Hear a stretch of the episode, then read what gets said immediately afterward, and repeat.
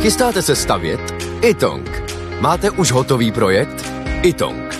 Nejdřív projekt mít, potom rychle zdít. Zašlete nám projekt vašeho domu na www.xela.cz lomeno itong. Již během několika dnů můžete mít bezplatně výpis materiálu potřebného pro vaši stavbu. Itong. Řešení vašeho domu od sklepa až po střechu. Nejdřív poradíme, potom postavíte. Itong. Domov na prvním místě.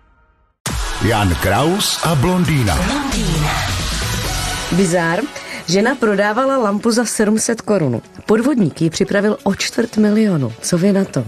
No, ale jak? Eh, On jí poslal eh, odkaz na podvržené stránky přepravní společnosti.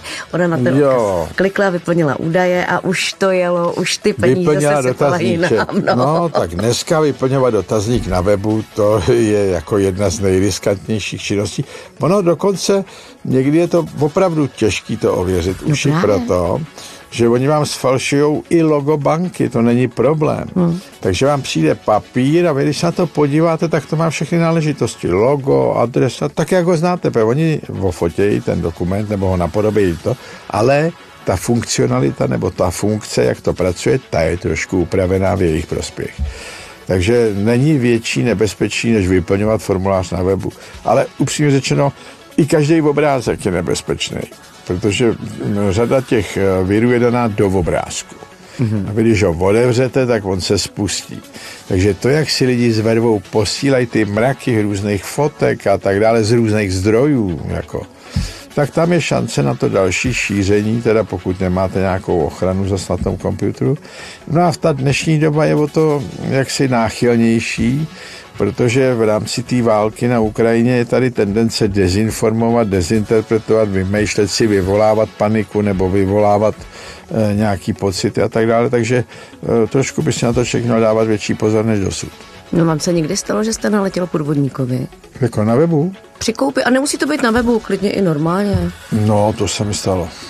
Jo, a pamatuju si, jak jste s tatínkem kupovali nějaký eh, Hodinky, no to bylo jiný, no to jsme kupovali fejky, no. My Jo. jsme kupovali, ano, Omegy a doxy. Za kolik jste koupili Omegy? No, tak oni právě stáli 1500, my, byli, No my jsme se smáli, jak jsou, jaký jsou to pitomci. My byli strašně pobavení, Říkám, Omegy, blbové, 15, oni nevědí, co to je, v Berouně to bylo. Jo, jasně. Ještě jsme zastavili na kopci a koukali na Beroun a oba jsme říkali, chudák Beroun. On měl Omegy a měl Patek Filip, 1450.